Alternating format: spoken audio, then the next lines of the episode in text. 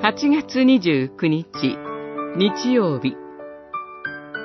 父の招きによって与えられる命のパン。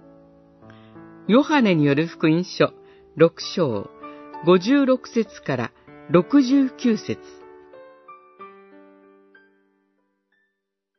父からお許しがなければ、誰も私のもとに来ることはできない。イエスは、十二人に、あなた方も離れて行きたいか、と言われた。シモン・ペトロが答えた。主よ、私たちは誰のところへ行きましょうか？あなたは永遠の命の言葉を持っておられます。六章、六十五節から六十八節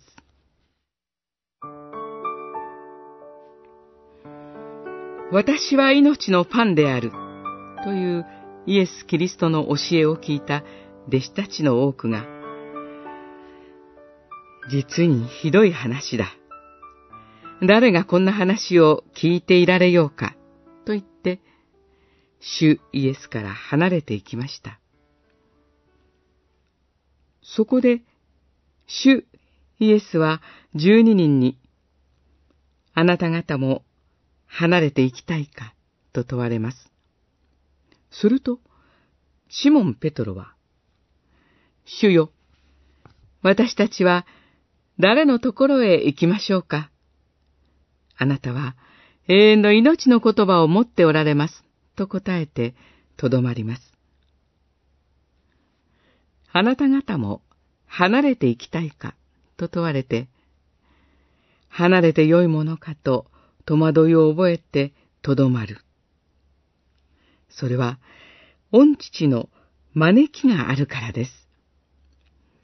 御父の招きを受けているからこそ、主イエスの言葉を聞いたとき、そこにすでに霊が働いていて、離れてよいのかと戸惑うのだと思います。それでペトロは、主イエスの言葉に真理があるのではないかと心を揺さぶられてとどまったのでしょう。私たちも信じられないと思いながらも離れることができない真理を主イエスの言葉に感じるのではないでしょうか。そこに神の招きがあります。私たちも神の招きを聞き取る耳を与えられますように。